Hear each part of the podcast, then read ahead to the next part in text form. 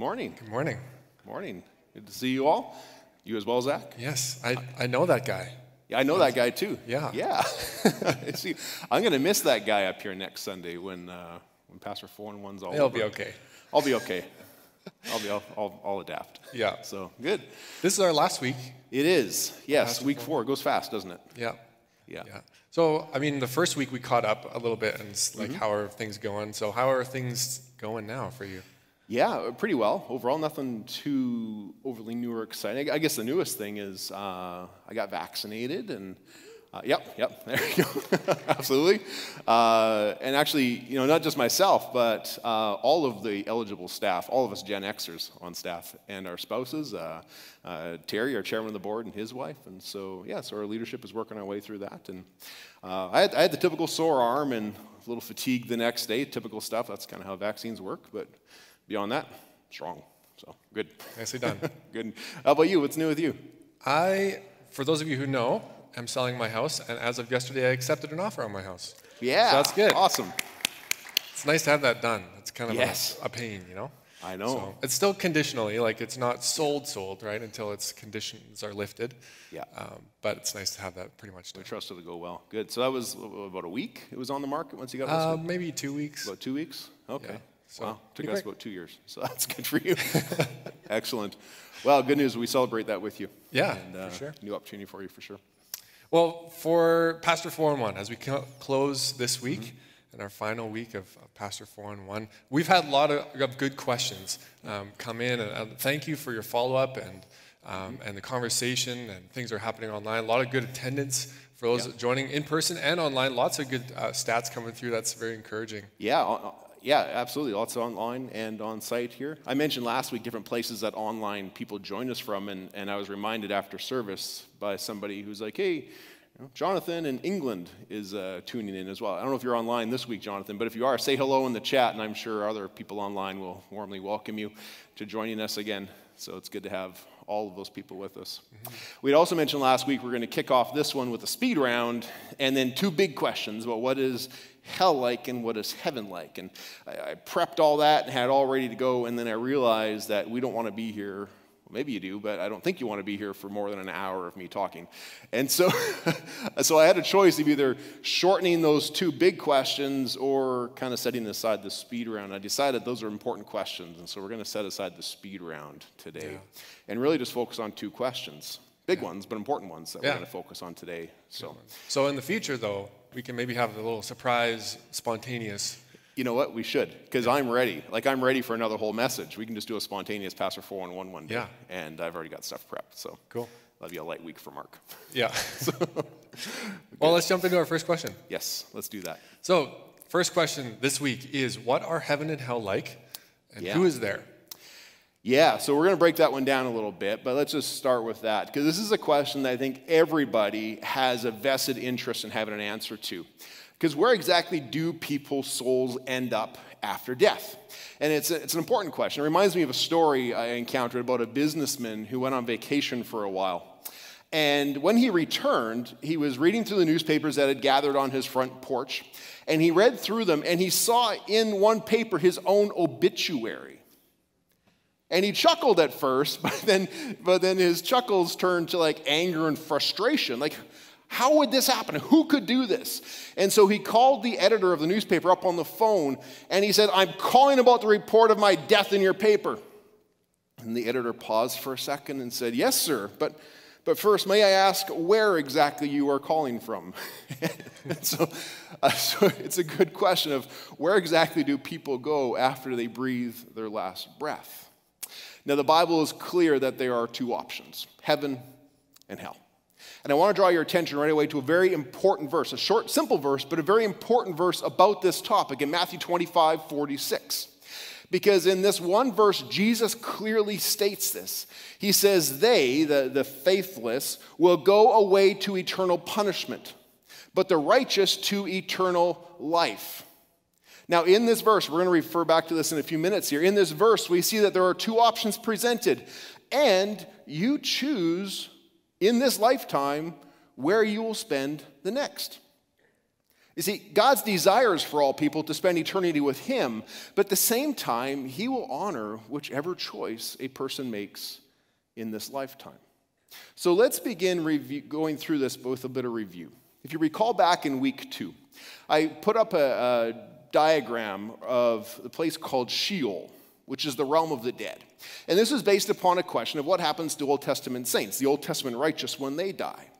And they go to a place called the realm of the dead, where, where part of it is the righteous are at Abraham's side, and then the unrighteous are in a place called Hades. Okay? This is a temporary holding place. There's, there's life now, there's life in between, which is this, and there's life eternal. Now, that was what happened in the Old Testament. Then, when Jesus, through his death and resurrection, descended into Sheol, and then he ushered those from Abraham's side, and all of those today who, who pass in Christ as well, ushers them into the presence of God. Now, that is where they exist now. But in the future, at the return of Christ, they will move into what we call and consider to be heaven, which is more accurately referred to in the Bible as the new heaven and the new earth. Now, Hades still remains populated with the unrighteous to this very day. And then again at the time of Christ. At that time, there is a final judgment, at which point they go to what we refer to as hell, but more, typic, or more technically in Scripture, it's referred to as the lake of fire. Which is a place that is prepared for all unrepentant beings, whether that be angels, the false prophet, Satan, and yes, people as well, the final destination of the unrepentant as well. So we have life now where we make a decision, we make a choice that God will honor. If somebody passes before the return of Christ, they go to this life in between, and then ultimately when he returns, we enter into the life of eternity, which is what we're going to focus primarily upon today, is this life in eternity. Mm-hmm. Yeah. So, what is this lake of fire? Right. Can you clarify that a little bit? And yeah. It's often referred to as hell, I think, right? Yeah, and we'll refer to it as hell today too, but understanding that there's a difference between the lake of fire and Hades. Those are, you know, and, and the difference is in timing based upon before and after the second coming of Christ. Mm. Yes. Yeah, so we refer to it as hell too, but what we're really talking about here is the, uh, the lake of fire that it's referred to in Revelation. Now, it's not a pleasant thing to think about because nobody wants to go there. Nobody wants to experience that. But it is a real place. And it is a place that we want to really avoid at all costs. Now, here's what we know about it we know that it's a real place. We know that Jesus taught about this or warned about hell more often and in more ways than he even referred to the hope of heaven. He was that concerned about it.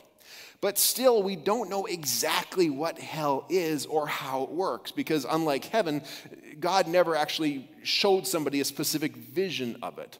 What the Bible gives us is a lot of descriptive language about what hell is like.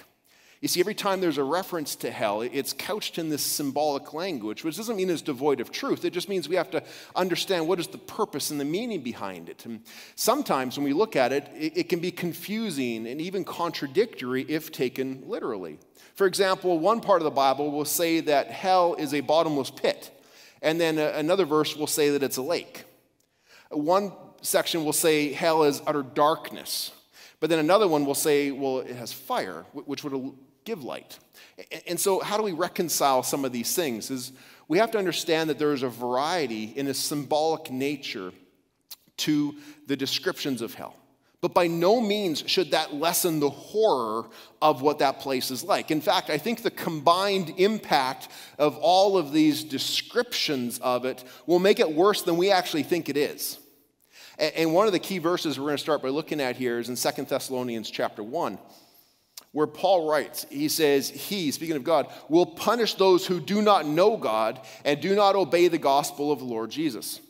They will be punished with everlasting destruction. Keep that phrase in mind for a minute with everlasting destruction and shut out from the presence of the Lord and from the glory of his might. Now, based upon this verse and some other ones, there is general agreement that a definition of hell can be understood as to be completely cut off from God and to be completely cut off from anything and anyone in ourselves or in another person or in creation, be completely cut off from anything that even reflects his character. And the traditional way that this has been described is hell is eternal conscious torment. Eternal conscious torment. Now, by considering each of those three words, I think we'll get a pretty good understanding of what hell is like. So let's talk about this aspect of eternity first. To say that it's eternal means that it, it lasts forever. We, we kind of know that. But we also need to keep in mind that that means it goes on and on without end, but also without change.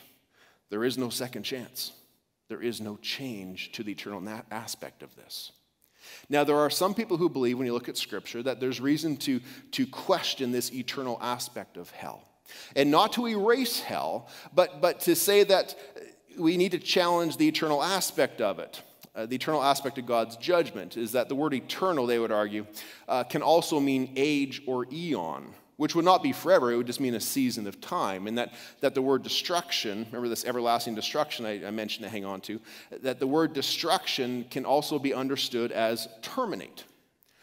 And from that perspective, we see the rise, and, and actually a growing rise in belief of some prominent, uh, prominent uh, theologians and well respected Christians within the Christian faith. We see this rise of what's referred to as annihilationism, where rather than a person eternally suffering in hell, God simply extinguishes them. They extinguish, they cease to exist and that this is seen as a form of justice because penalty has been served, punishment has been served, and yet God's mercy still exists because instead of a person eternally suffering, he just kind of like Thanos and the Avengers just kind of snaps his fingers and, and they cease to exist. Otherwise, they would argue that it's actually unjust for God to punish a person eternally when they've only committed a finite amount of sin. Now, the rebuttal to this, this is a, a, common view, and some people here may even share this view, and I can see the, I can see the basis and understanding behind this one, but, uh, but the response or the rebuttal to this is, is this, is that the word eternal can be interpreted different ways, but remember that verse I showed you a minute ago in Matthew 25, 46? That's an important verse here because if we, however we interpret the word eternal for one, we need to be consistent in interpreting it for the other. And in Matthew 40, of 25, 46, we have one verse where Jesus identifies two destinies that are both eternal. And so, if all of a sudden we interpret eternal hell as annihilationism or as a season, we need to be consistent in applying that to heaven as well. And I don't think heaven's temporary. Heaven is an eternal place that's agreed upon. And so, if we're going to be consistent on how we understand heaven to be eternal, we also need to be consistent on how we understand hell to be eternal but also in the matter of whether or not it is just for God to sentence somebody to eternal hell. Uh, it is true that it seems like, like the punishment doesn't fit the crime because in eternity of eternal conscious suffering for a lifetime of sinfulness, it doesn't seem to match if we only look at the crime itself. But we need to keep in mind that when it comes to sentencing, even within our own lifetime, even within our own court systems we have in the world today, is that the the action of a person is not the only factor that's taken into, into account. Also, taken into account is the offended party. Let me show what I mean and the significance of this. Let's take, for example, the crime of murder. Okay? Now, if you walk out of the church today and you step on a beetle, technically you've murdered that beetle, right? But nobody gives a second thought about, well, very few people give a second thought to it. Now, if you're driving home and, and heaven forbid you, you hit a dog with your car, you've killed the dog. And, and there might be people who are more upset about that for sure. And there may even be the possibility of a ticket, of maybe a, you know, the police might give you a, a $100 fine or something for something. If you kill a person, well, now we've done the same crime basically, but it's escalated now to where we will definitely be looking at jail time. But in some countries, if you kill a president, it goes up even higher.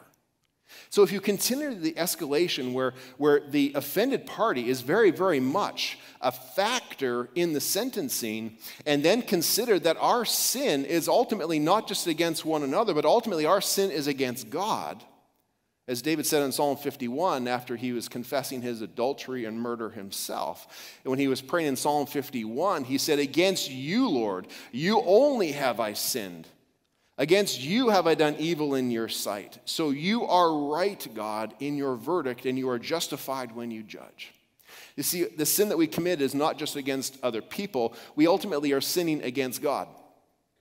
And we are sinning against Him who is, who is righteous and eternal. And therefore, the issue is not just about the amount of sin that we commit, it's also about the character of the one whom we have sinned against that gets factored in.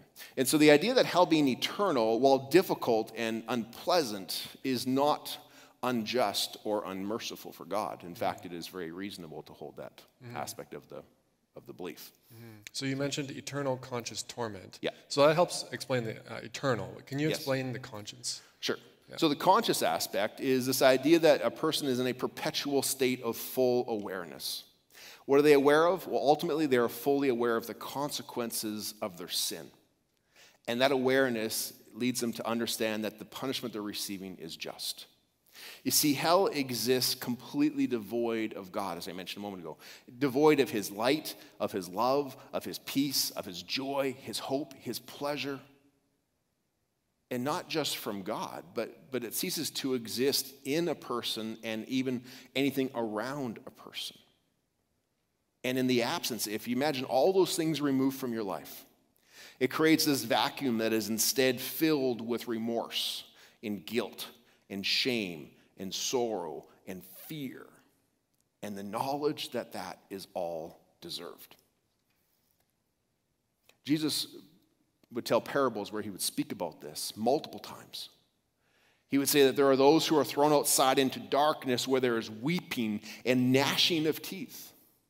Now, the primary purpose of this description he gives is not to describe hell as being full of toothless criminals.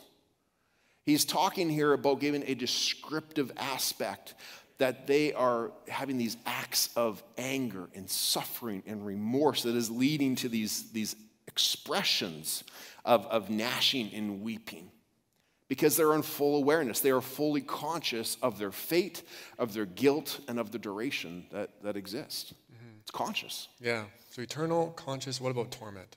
Torment. Yeah, that one's uh, probably the worst out of all three of these.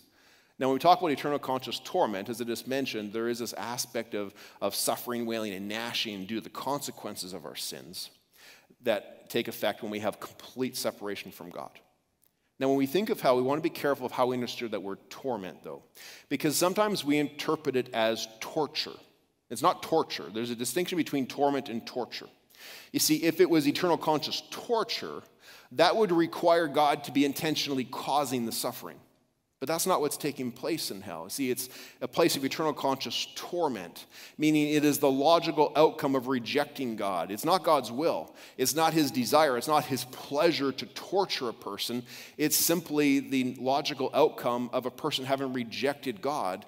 And by God removing himself, he doesn't inflict the torture, they simply are left to experience the torture of God being removed from their presence. Now, if you ask people what hell is like, they'll quite often describe these torturous kind of scenarios, kind of like, like Dante's Inferno, if you've ever encountered that before, which has had a heavy influence upon society, where people would imagine hell to be like, like pitchforks and devils in red pajamas with pointy tails and, and, and cauldrons and dungeons, like a, like a burning wasteland, essentially. And, and, sometimes people will point to, to support in Scripture for this view, uh, referencing texts that talk about fire and brimstone. Uh, and this belief from that, that therefore hell is literally a place of suffering by fire. And it, it's possible, but we have to understand how these symbols are used in the entire context of Scripture. You see, fire and brimstone and these sorts of things are very common words that are used throughout the entire Bible to talk about the common imagery of God's wrath and judgment. And in fact, there's actually very limited examples where he literally punished in these fashions. There's, there's two primary ones. There's, there's obviously Sodom and Gomorrah in Genesis 19, where God literally punished in this fashion. And then also in 2 Kings chapter 1, uh, God you know, punishes Elijah's enemies in a similar fashion. But to the great extent, that's about the only times we see this literally happen in that fashion. Beyond that, in the 30 plus additional times when there's reference to, to the fire in terms of judgment, it's referencing God's wrath. It's a symbol to, to focus that it'll be poured out, uh, that it is, that it is, it is, it will torment a person, including Jesus' teaching. For example, in Mark 9 43, Jesus says, If your hand causes you to stumble, cut it off. It is better for you to enter life maimed uh, than with two hands to go into hell, which is referred to as Gehenna here. We'll get to that in a second, where the fire never goes out. Now, again, we need to be consistent on how we interpret things here. Now, we know that the first part of this teaching Jesus gives is figurative. He doesn't literally want people cutting their hands off, right? He, he wants to say, hey, it's better if you didn't have a hand, if it's going to cause you to sin, than to suffer hell. But he doesn't literally want people to cut their hands off. We understand that it's figurative. And so we need to be consistent again and understand the second part here is figurative as well. It doesn't mean there isn't judgment, that it isn't serious. It just means it may not actually literally be fire. And this is an important verse as well because the word for hell here, that's often used in the New Testament, is Gehenna. Now, Gehenna is, and to understand how this happens figuratively, is a Greek word that is used to describe burning hell, basically. But it does so by likening it to an actual place. You see, the word Gehenna is translated as the Valley of Hinnom. And the Valley of Hinnom was south of Jerusalem, kind of like Nisku, right? It was south of, of Jerusalem. And during the time of, Nisku's not that bad. No. during the time of, uh, of King Ahaz, which was a time of evil across the, the, the, nation of Israel, they would, the people of Jerusalem would take their children, their infants, and they would pass them through the fire, basically sacrificing their kids to the god Moloch. That's what happened in the valley of Hinnom back under the time of King Ahaz. Now, when people returned to God, uh, obviously this became like an unclean, absolutely defiled place. And from that point on till the time of Jesus, it became even increasingly defiled because it was basically the city garbage dump for Jerusalem. And they wouldn't just throw their garbage there and their waste there, they actually would throw the bodies of dead criminals into the valley of Hinnom as well. And because of everything that was built up there and the stink and the smell and the rot and the unpleasant nature of it, it was constantly on fire to deal with some of that and to kind of burn that away. This was something that existed in the real life, everyday life of people in Jerusalem. And so when Jesus is saying that you will be, you know, better than to go into hell, into Gehenna, it, it, it's a visual reminder to people like, you know, that garbage dump to the south that is full of dead bodies, it is a burning wasteland. You don't want to go there. Now, fire was part of it, but the purpose of it was about casting away. It was about separating from life all that was undesirable. That was all of what Jesus was trying to describe there. Fire was part of it, but the casting away, the separation from life, was the primary aspect that he was trying to impart. So, what is hell? Well, hell is a place of eternal conscious torment where all those who have rejected God's gift of salvation made possible through Jesus Christ will find themselves. We don't know exactly how it functions. We don't know exactly what it is, but we do certainly know what it is like. And when we look at Scripture and the words that they use to describe it, we see things like it is a bottomless pit, it is a lake of fire, it is utter darkness and death and destruction. It is everlasting torment. It is a place of wailing and gnashing of teeth. It is a place of punishment. It is a place of intense grief, sorrow, horror, guilt, shame that is to be eternally separated from God, fully aware of our purpose and the righteousness of actually being there, and to be completely separated from anything that even reflects his character for all eternity. Now, even if that's slightly different than your understanding of how when you first walked into here today, I think you will still hold on to the belief that you do not want to go there. And that people who end up there, it is an endless time of eternal conscious suffering. And there are no second chances. Mm-hmm. Wow. Well, thankfully, that's not what God created us for. Right. thankfully, yeah. we were created to be with Him in heaven. So let's talk about more pleasant things now. Yeah. Heaven. Let's shift over to heaven now. That's on all right? All right. So let's do that. Because the Bible still uses creative language to talk about heaven, but we do get a clear picture of what this is like. Because while no one was given in Scripture a clear vision of hell, some people, like, like Isaiah, Paul, John, were given glimpses of heaven that they were able to write down and tell us about. And so we can know what's to come. In fact, God wants us to know what is to come. Uh, Paul quotes Isaiah. These are two guys who were given glimpses of this. And, and Paul quotes Isaiah in 1 Corinthians 2, and he goes, No eye has seen, excuse me, what no eye has seen, what no ear has heard, what no human mind has conceived. These are the things that God has prepared for those who love him. So let's talk about those things now. You see, all who, who pass from this lifetime into the next, having accepted Jesus' gift of forgiveness for their sins, are ushered into the presence of God. If you've lost a loved one in the past who died in a relationship with Christ, they are in the presence of God this very moment. But that's not the final stage because we still have life eternal yet to come that the Bible describes as happening upon the return of Christ. And that is when we enter into what is referred to as heaven. And it's described to us in Revelation, in particular, Revelation chapter 21 and 22. It reveals what this looks like, what it will be like. And I encourage you to read those two chapters on your own in their entirety. But, but for the bit of time that we have left here today, uh, instead of me describing it, we're just going to let God describe it. Mm-hmm. I'll offer some comments and draw some, some attention uh, to some points as we go, but let's just read some sections from Revelation 21 and 22 and some other passages and just get a sense of what heaven is like. So, the first thing that happens at this time, and we learned about this last week a little bit, the first thing that happens is we will receive our new bodies. As we described last week, these are required in order for us to dwell in heaven. And we read about these in 1 Corinthians chapter 15 in its entirety, but let's just read a few verses from uh, chapter 15, verses 50 to 52 that talks about this. Mm-hmm. So it says, I declare to you, brothers and sisters, that flesh and blood cannot inherit the kingdom of God, nor does the perishable inherit the imperishable. Listen, I tell you a mystery. We will not all sleep, but we will all be changed. In a flash, in the twinkling of an eye, at the last trumpet. For the trumpet will sound, the dead will be raised imperishable, and we will be changed. Yes. So the current bodies in which we live are reminiscent and from the first Adam. They're suited for life in this lifetime. But here, Paul is talking about these new bodies we'll receive that reflect the glorified body of Christ. And Jesus is sometimes referred to as the second Adam. And these will be, these will be bodies that are suited for living in eternity. The perishable, mortal must become imperishable and immortal in order to exist in eternity.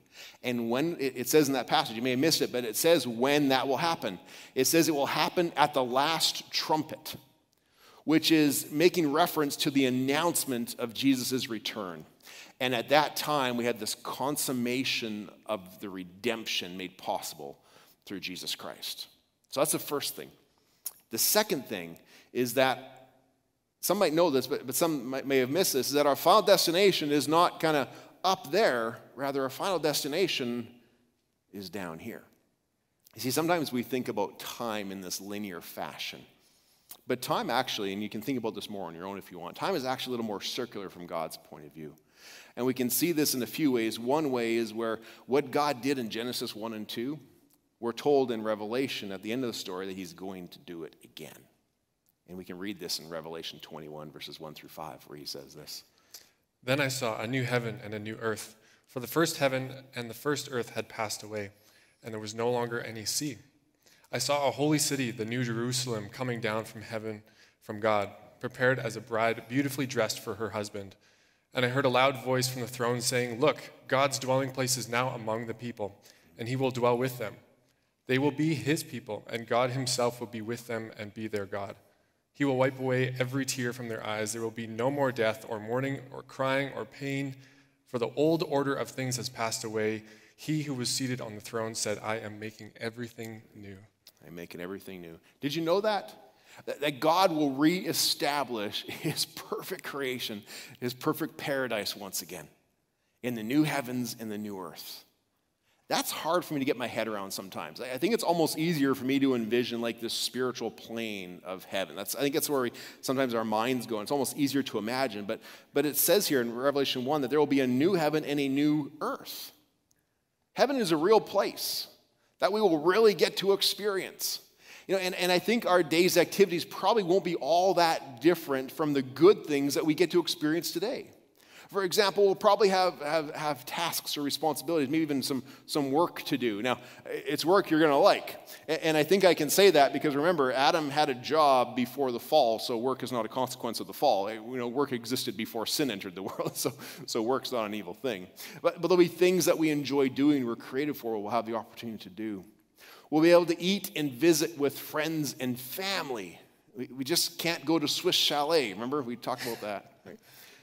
And imagine the, the worship services. Imagine the worship services that'll take place when we gather together and, and, and come together to celebrate and to worship. There'll be times of rest and relaxation. You'll probably even be able to find time to, to play with a dog or your, your pet dolphin if yeah. you want. And, and the best part is there's no litter boxes to change, which is, which is awesome, right? But also notice in here that this description is not just about a place. Most of the language that exists in these five verses was about a person. You see, God will be with us. That's part of the original paradise that God created. Remember, we read in Genesis that, that God and Adam walked and talked together. And while hell is this total separation from God, heaven is this perfect community with God. Now, I know what it feels like in moments to, and you probably can relate to some of this, where you just feel so close to God, even in some moments of life today. But imagine actually seeing Jesus. Imagine actually walking up to him and, and shaking his hand, uh, putting your arms around him and giving him a hug, sitting and listening to him as, as he teaches and explains things. That'll be absolutely amazing to take place. It's not just about a place, it's about a person. But let's push it a step further. Have you ever, sometimes we think about what it would be like to meet Jesus, but what about meeting the Father and the Holy Spirit too? Like, like what is that like? Imagine coming face to face with pure love, with pure joy, with pure peace, and experiencing that. But As we continue, there's more description of what this place is like and where we will experience this person. Because we're also told that God will form a grand new city that is absolutely beyond our imagination. So we've already talked about how there'll be a new heaven and a new earth, that God will be with us. There'll be no tears, there'll be no fears, there'll, there'll be no mourning. And yet there's more as we continue reading in Revelation 21. It says, The angel who talked with me had a measuring rod of gold to measure the city, its gates, and its walls. The city was laid out like a square, as long as it was wide. He measured the city with the rod and found it to be 12,000 stadia in length and as wide and as high as it is long. The angel measured the wall using human measurement, and it was 144 cubits thick. Yeah. That's amazing. We don't use cubits, it's a human measurement. We don't use cubits too often. What it's basically describing here is this city that with walls that are essentially 2,400 kilometers long and walls that are 200 feet thick. Estimates have done, and obviously this can be you know, debated and discussed, but estimates have been done, and in this city alone, it's estimated it could hold 20 billion people in the city alone. And that's just the city. That's not even the rest of creation. That's just the city alone.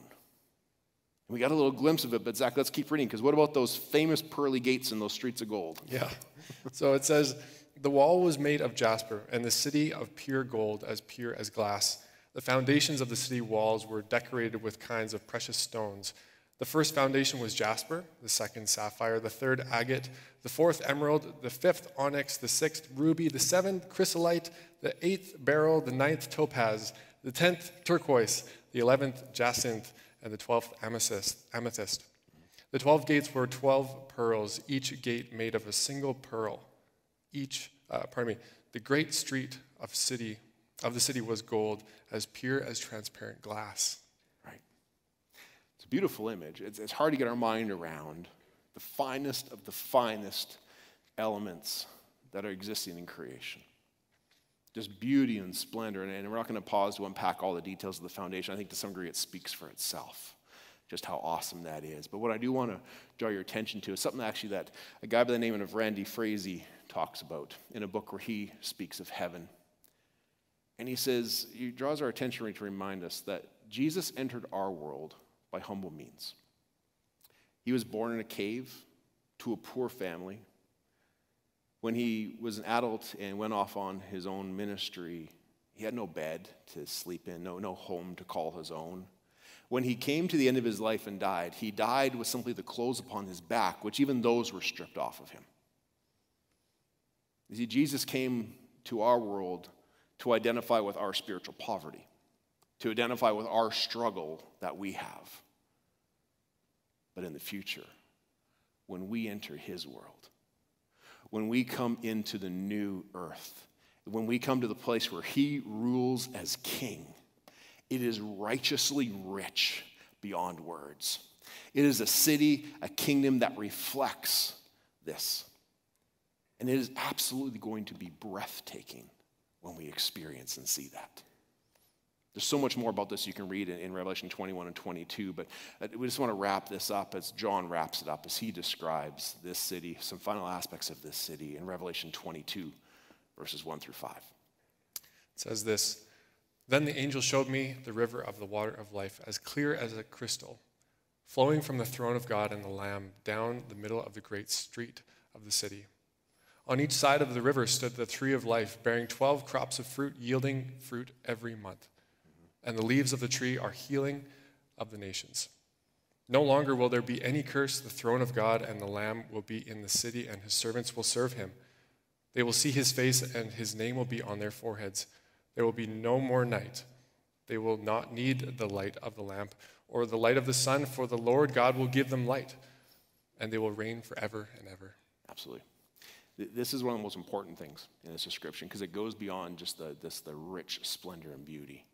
It goes on to the significance of what this place and this person have accomplished. Imagine being in that city.